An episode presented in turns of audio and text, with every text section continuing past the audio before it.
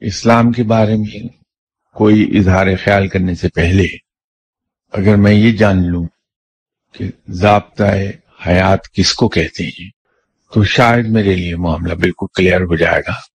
مجھے اس پر سوچنا ہی نہیں پڑے گا کہ اسلام ضابطہ حیات ہے یا نہیں۔ ضابطہ حیات وے آف لائف کو کہتے ہیں۔ زندگی گزارنے کے ایک ڈھب کو کہتے ہیں۔ زندگی گزارنے کے ایک ڈسپلن کو اس کو ضابطہ حیات کہتے ہیں۔ جب یہ ہمارے ذہن میں کلیئر ہو جائے کہ ضابطہ حیات کس کو کہتے ہیں کہ عبادت کیا ہے اور کون کون سی عبادات ہمیں صبح سے شام تک کرنی ہے اگر تو وہ صرف یہ سکھاتا ہے تو پھر تو وہ مذہب ہے، پھر دین نہیں ہے۔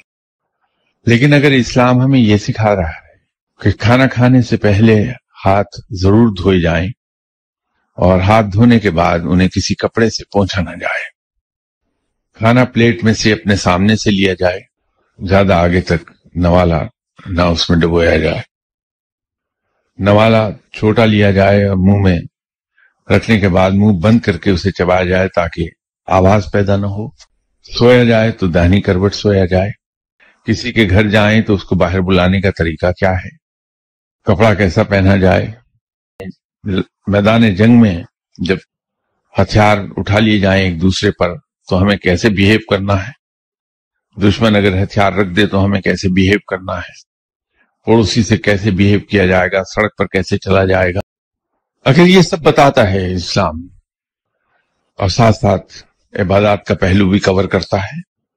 تو پھر وہ دین ہے، مذہب نہیں ہے۔ آپ خود فیصلہ کر سکتے ہیں کہ اسلام مذہب ہے یا دین، اسلام مذہب ہے یا ضابطہ حیات ہے، یہ فیصلہ آپ کا ہے۔